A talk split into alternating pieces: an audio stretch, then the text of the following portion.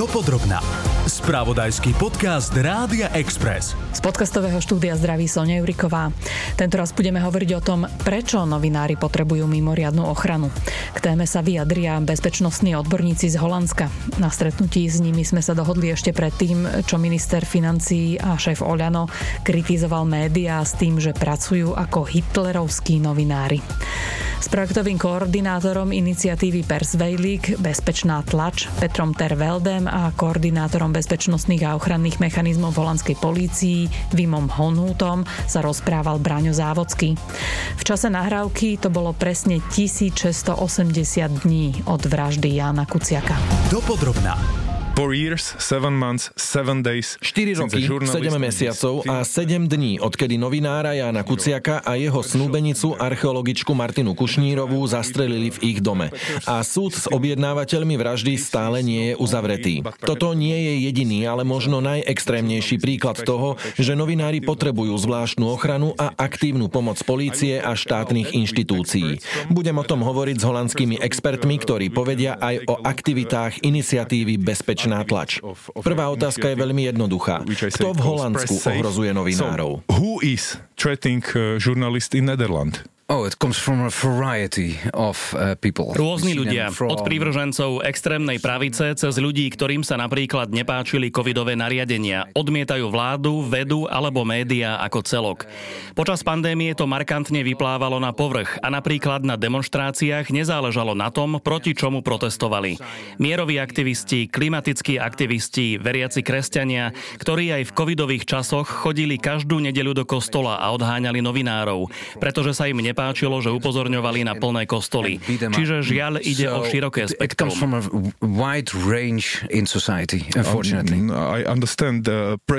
Rozumiem, že Press Safe poskytuje novinárom technickú podporu v podobe ochranných viest, kamerových systémov a podobne, ale aj psychologickú a právnu pomoc. O aké služby majú novinári najväčší záujem?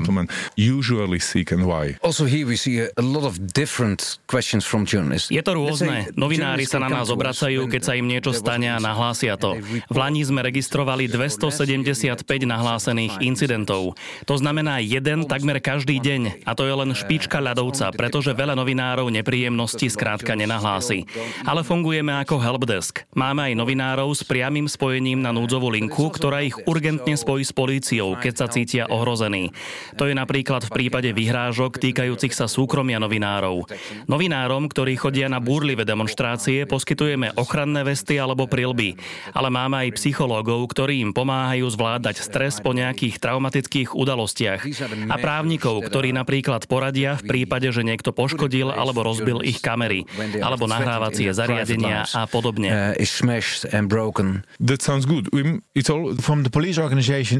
Z pohľadu polície to znamená napríklad to, že registrujeme rizikové skupiny alebo lokality. Čiže ak novinár volá z danej lokality, naše operačné centrum tomu priradí vysokú prioritu a pošle tam policajné auto. Aj to je dôležitý signál o tom, že holandská polícia urobí všetko, čo je v jej silách, aby zabránila napadnutiu novinára. To help journalism who are involved, who are uh, attacked. What mistakes shall they avoid? Akým chybám by sa mali novinári v tomto zmysle vyvarovať? Oh, that's also a lot. That's why we give a lot of trainings to journalists. Yep. Toho je veľa, preto novinárom poskytujeme aj špecializovaný tréning, aby boli menej zraniteľní. Napríklad donedávna bolo normálne, že aj mladí novinári pôjdu pokrývať demonstrácie alebo nejaké protesty. Teraz ich varujeme, aby pri akejkoľvek skupine ľudí, či už na proteste alebo v menej bezpečnej štvrti, vždy rátali so scenárom, že sa tá skupina ľudí obráti proti ním práve preto, že sú novinári. Musia teda vopred odhadovať riziká, snažiť sa vopred spoznať lokalitu, kam pôjdu, plánovať, kde zaparkujú, aby to bolo povedzme zo dve ulice od miesta konania demonstrácie. Či by bolo dobré mať na sebe ochranné oblečenie, ako sa v prípade núdze čo najrýchlejšie dostať preč, ak by sa dav obrátil proti ním. Zhruba dvojhodinový nácvik venujeme tomu, ako byť menej zraniteľný vo verejnom priestore. Ďalšia vec je, ako sa správať v online priestore. Novinári sú neraz prekvapení prekvapivo naivní, pokiaľ ide o ich bezpečnosť na sociálnych sieťach. Neraz na sociálnych sieťach zdieľajú fotky svojich detí, nového auta, miesta, kde sa nachádzajú alebo kde bývajú. Musia sa naučiť byť viac ostražitejší. In how many cases did PV assist already? V koľkých prípadoch ste poskytli uh, pomoc a ako to dopadlo? Press Safe was uh, founded in November 2019. Mm-hmm. Iniciatíva Bezpečná tláč vznikla v novembri 2019. Za prvý rok existencie sme riešili vyše 150 incidentov, v Lani 275 a tento rok to bude o niečo menej, pretože bolo menej demonstrácií. Odhadujem, že okolo 200 nahlásených prípadov. Minimálne polovica z nich od nás potrebuje aj nejakú formu pomoci.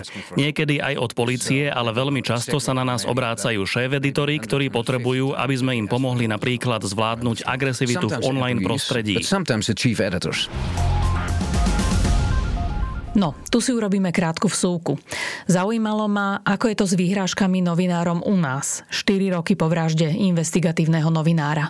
Hovorca policajného prezidia Michal Slivka na moje otázky reagoval písomne. Z jeho odpovedí citujem na otázku, koľko podnetov novinárov momentálne policia rieši a o aký typ hrozieb ide, či teda v online prostredí, v mailoch alebo v súkromných správach.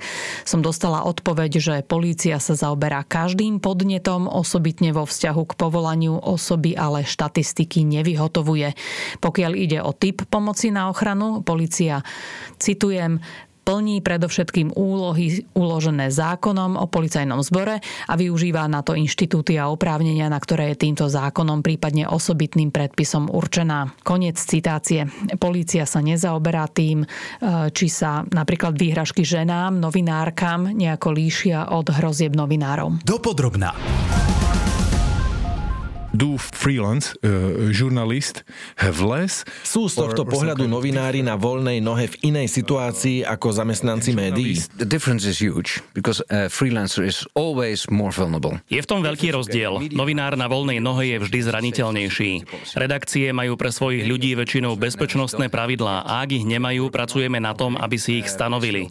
Reportéri na voľnej nohe musia byť oveľa viac viditeľní v online priestore, pretože je to spôsob, ako sa dostanú k práci. Často majú vlastné web stránky aj s uvedením vlastnej adresy, čo je jedna z prvých vecí, o ktorej sme hovorili ako o zvyšovaní rizika. Ale naša vláda myslí aj na to a dostávame príspevok aj na bezpečnostný balíček pre novinárov na voľnej nohe, pretože našu pomoc potrebujú častejšie ako zamestnanec, ktorý sa môže obrátiť na svojho editora alebo šéf-redaktora. Yes, of course. We provide a lot of aid to uh, them. Uh, when it comes to violence against the woman, keď hovoríme o násilí, ak ide o násilie voči ženám, polícia už má špeciálny výcvik, ako pristupovať k obetiam. Ako je to v prípade novinárov? How about to threats to journalists? Wim, Polícia a iniciatíva Pers Feilich sa dohodla na určitých postupoch, ako sa majú policajti zachovať, keď sa na nich novinári obrátia so žiadosťou o pomoc.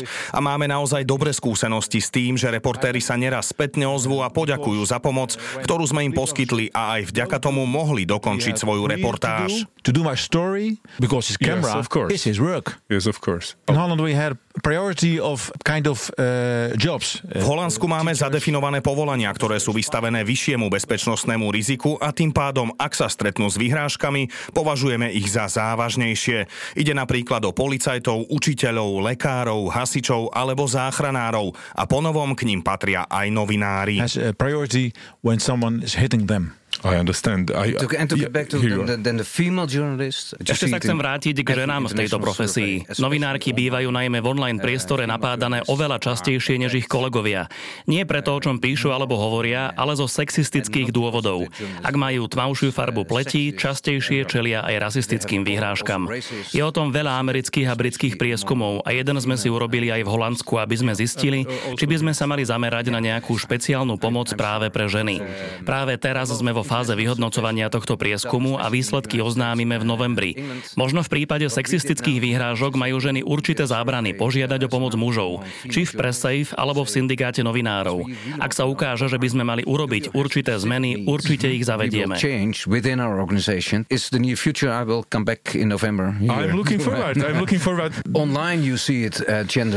V online priestore vidíme rozdiely medzi vyhrážkami novinárom a novinárkam. Muži sú napádaní pre nejaký konkrétny článok článok alebo rozhovor, ktorý publikovali. Novinárky sú neraz napádané len preto, že sú ženy. But the female journalist is attacked because she's a woman.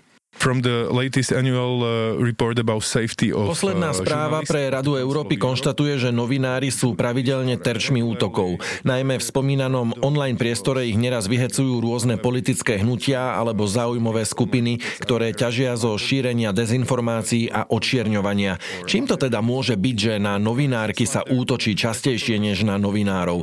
Prečo to tak podľa vás je? Why? Why? Because men are horrible in general, not you of course. Yeah, but, I um, understand. Pretože muži sú vo všeobecnosti hrozní. Samozrejme, nie vy konkrétne. Jedna holandská univerzita momentálne analizuje, aký typ ľudí je za takýmito vyhrážkami a závery by sme mali mať k dispozícii začiatkom budúceho roka. Čo však vidíme už teraz, budem ilustrovať na konkrétnom príklade.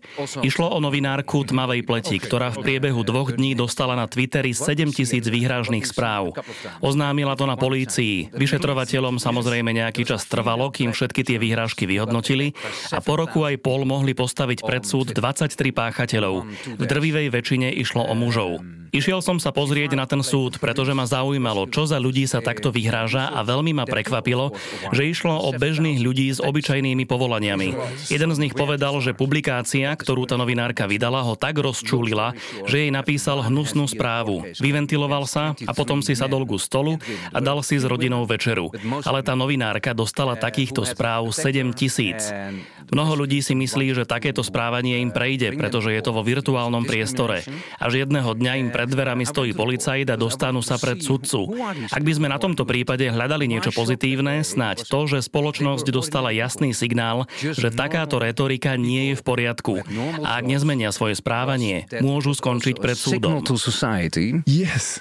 Stay away from this kind of stuff. We here in Slovakia still waiting for something like this. U nás na Slovensku na taký signál ešte len čakáme. And we heard stories. Mali sme niekoľko It's stretnutí so slovenskými novinármi a počúvame presne také isté veci, aké sa dejú u nás. Pýtal som sa aj bratislavskej polície, ako chránia novinárov pred vyhrážkami a útokmi. Vraj si to musia premyslieť.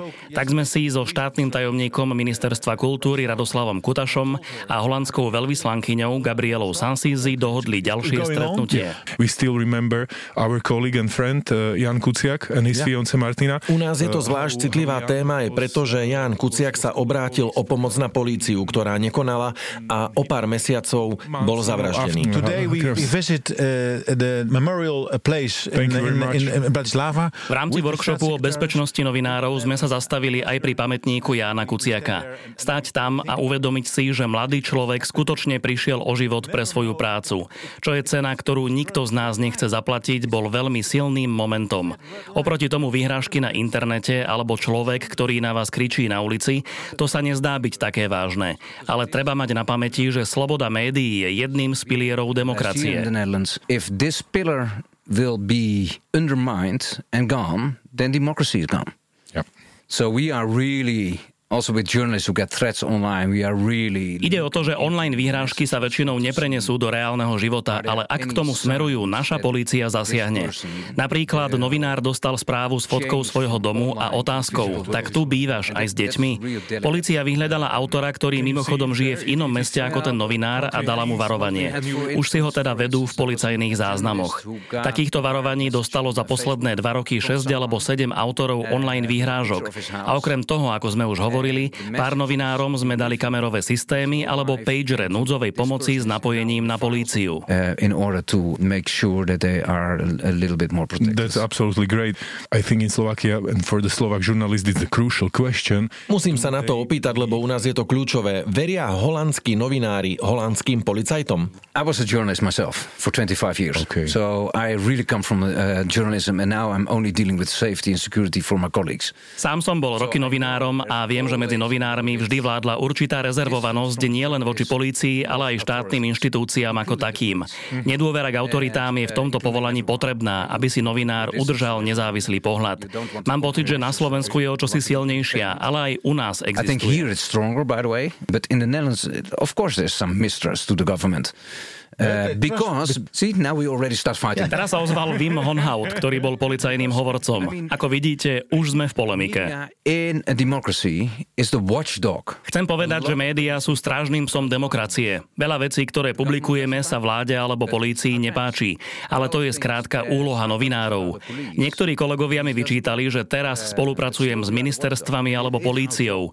A ja argumentujem, že to je teraz zasa moja úloha. Urobiť všetko pre ich bezpečnosť, aby mohli byť tými strážnymi psami, ale v bezpečí. V Holandsku máme zadefinované povolania, ktoré sú vystavené vyššiemu bezpečnostnému riziku a tým pádom, ak sa stretnú s vyhrážkami, považujeme ich za závažnejšie. Ide napríklad o policajtov, učiteľov, lekárov, hasičov alebo záchranárov a ponovom k ním patria aj novinári. Práve spolupráca holandských novinárov, respektíve ich predstaviteľov a holandskej prokuratúry a polície je v našom prípade zaujímavá. Aj v tieni vraždy Jana Kuciaka a podozrení, akú úlohu pred vraždou mohli zohrávať niektorí policajti, tajná služba alebo bývalí členovia bezpečnostných zložiek. Braňo Závodský sa pýtal aj na to a Peter Tervelde potvrdil, že ani holandskí novinári pôvodne nemali rúžové okuliare, pokiaľ ide o pomoc polície. Well, then we really have to go to, back to the start of uh, Press Safe. Okay. We did a survey among journalists. Ešte v roku 2017 uh, sme robili prieskum, z ktorého vyplynulo, že novinári čelia vyhrážkam a často ich nehlásia polícii, pretože to považujú za stratu času a neočakávajú, že by polícia zasiahla. Aj preto spojili sily tak odborári, zástupcovia najväčších vydavateľstiev, šéf-editori a šéf-redaktori, prokurátori a policajti, aby sa niečo zmenilo. Ide o jedinečný projekt v Európe, ale iná cesta ako spolupráca spolupráca a vzájomné počúvanie sa asi nie je. Uh, for the safety of uh, journalists. I understand. Let's have a look, uh, gentlemen, on current threats targeting journalists in Europe, in Catalonia. Pozrime sa na zákulisie európskej žurnalistiky. V Katalánsku niekoľkých novinárov štát sledoval prostredníctvom škodlivého odpočúvacieho systému Pegasus. V Grécku došlo k podobným incidentom. V prípade finančného novinára, keď ho tajná služba odpočúvala prostredníctvom podobného systému Predátor. Obdobné Podobné obavy majú novinári v Maďarsku, Bulharsku alebo Turecku. Môžu teda novinári vôbec veriť bezpečnostným zložkám? Nerobia tak vlastne capa záhradníkom? It uh, basically setting the wolf to mind uh, the sheep. Good question. Yeah, that, that, that, well, that's... To je dobrá otázka. Novinári musia byť vždy ako strážni psi. Musia sa mať stále na pozore. Moja úloha je prevziať časť ich obav a zmenšiť ich tým, že som prostredníkom medzi nimi a políciou. Ale to neznamená, že nemajú dať na svoje inštinkty. Critical senses towards authority, they always have to be there for a journalist also if the journalism is criticism about the government or the police or anything else. Za políciu môžem povedať, že ak je v Holandsku novinár v nebezpečenstve, dostane sa mu pomoci bez ohľadu na to, o čom píše a či je to kritické voči vláde alebo aj samotnej polícii. A čo je dôležité povedať, u nás hrozí páchateľom za napadnutie alebo ohrozenie novinára dvojnásobne vyšší trest, ako by to bolo v prípade útoku na bežného človeka. The double punish after Jan Kuciak's death several politicians including former prime minister of Slovakia. Po smrti Robert Jana Fico. Kuciaka viacerí naši politici, vrátane bývalého premiéra Roberta Fica a súčasného lídra najsilnejšej koaličnej strany Oľano Igora Matoviča, naďalej slovne útočia na novinárov. Fico ich nazval špinavými prostitútkami. Matovič na sociálnej sieti napísal, že sú voči nemu predpojatí a povrchní. Šéf Smeru, ktorý čelí vyšetrovaniu, tvrdí, že novinári, ktorí sa zaoberajú jeho kauzami, ohrozujú štát a štátnosť a mali by sami byť vyšetrovaní. Podľa vášho názoru názoru, čo sa musí stať, aby sme aspoň znížili ten stupeň nenávisti, v akom sa nachádzame.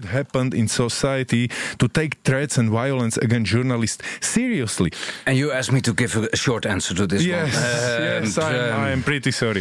No, a few things. Ťažko sa mi na to hľadá stručná odpoveď. Jedno je však isté a to je odpoveď tým, ktorí si myslia, že ved sú to len slová. Trump sa vyjadroval rovnako. V Holandsku máme v opozícii Herda Wildersa a už jednoznačne vieme, že slova slová sú dôležité. Že záleží na tom, ako sa vyjadrujeme. Pred desiatimi rokmi nikto netušil, čo je fake news alebo dezinformačné či alternatívne médiá. Vďaka ľuďom ako Trump vieme, akú majú silu a že slová sa môžu premeniť na činy. A potom sa stane druhý Jan Kuciak. U nás má takúto agresívnu retoriku opozičný politik Herd Wilders, keď v jednom statuse na sociálnej sieti nazval novinárov špinavcami, len jeden politik sa na jeho adresu vyjadril kriticky. Čiže poučenie je, ak sme svedkami nenávistných prejavov, musíme sa k tomu aktívne postaviť a spoločne to odmietnúť. Preto dúfam, že aj u nás sa rozšíri jednoznačný záver aj medzi politikmi. Ak niekto šíri nenávisť voči novinárom, musíme to jednoznačne a náhlas odmietnúť. Pretože ak chceme demokraciu, nutne potrebujeme slobodné médiá. Ich úlohou je písať kriticky, publikovať aj veci, ktoré sa nám nepáčia. Možno sa to začne cez našu spoločnú aktivitu s Ministerstvom kultúry, ale je to úloha pre každého z nás. We need an independent press. Can do what they have to do. Takže v Holandsku riešia zhruba 270 prípadov vyhrážok novinárom ročne a to ide o hrozby, ktoré redakcie vyhodnotia ako také závažné, že je potrebné, aby sa nimi zaoberala polícia, prokurátori, právnici alebo psychológovia. Aký je stav u nás, som sa od policajného prezidia nedozvedela. Na otázku, či sa aspoň zmenili policajné postupy od vraždy Jana Kuciaka, o ktorom vieme, že sa obrátil na políciu o pomoc a mal telefónnu nahrávku, v ktorej sa mu podnikateľ Marian Kočner vyhrážal. Hovorca policajného prezidia Michal Slivka odpovedal, že k zmene došlo, ako presne to ale nešpecifikoval na otázku, či aj v tieni prípadov z Grécka alebo Katalánska, kde vysvetlo, že tajná policia odpočúvala novinárov, či teda naša policia podnikla nejaké aktívne kroky na posilnenie dôvery médií v činnosť polície a bezpečnostných zložiek.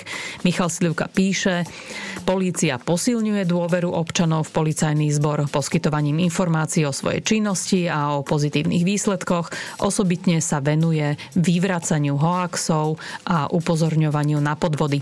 Veľkú prácu polícia odvádza aj v oblasti prevencie, o čom neustále tiež informuje. No, tak, jedno je isté, e, a v tomto sa nedá nesúhlasiť s bezpečnostným expertom Petrom Terveldem a jeho kolegom Vímom e, Honhutom z, z holandskej polície, ktorí koordinujú iniciatívu Bezpečná tlač. Ak vidíme nenávisné prejavy voči novinárom a slobodným médiám, mali by sme sa voči tomu aktívne ohradiť. Ak niekto šíri nenávisť voči novinárom, ktorých úlohou je písať kriticky, upozorňovať na nedostatky či žiadať vysvetlenia, tak vlastne útočí na demokraciu a dláždi našu cestu k autoritárskym režimom. Aj túto časť dopodrobná pripravila Sonia Juriková. Nájdete si nás aj na budúce. Počúvali ste podcast Dopodrobna, ktorý pre vás pripravil spravodajský tým Rádia Express. Ďalšie epizódy nájdete na Podmaze a po všetkých podcastových aplikáciách.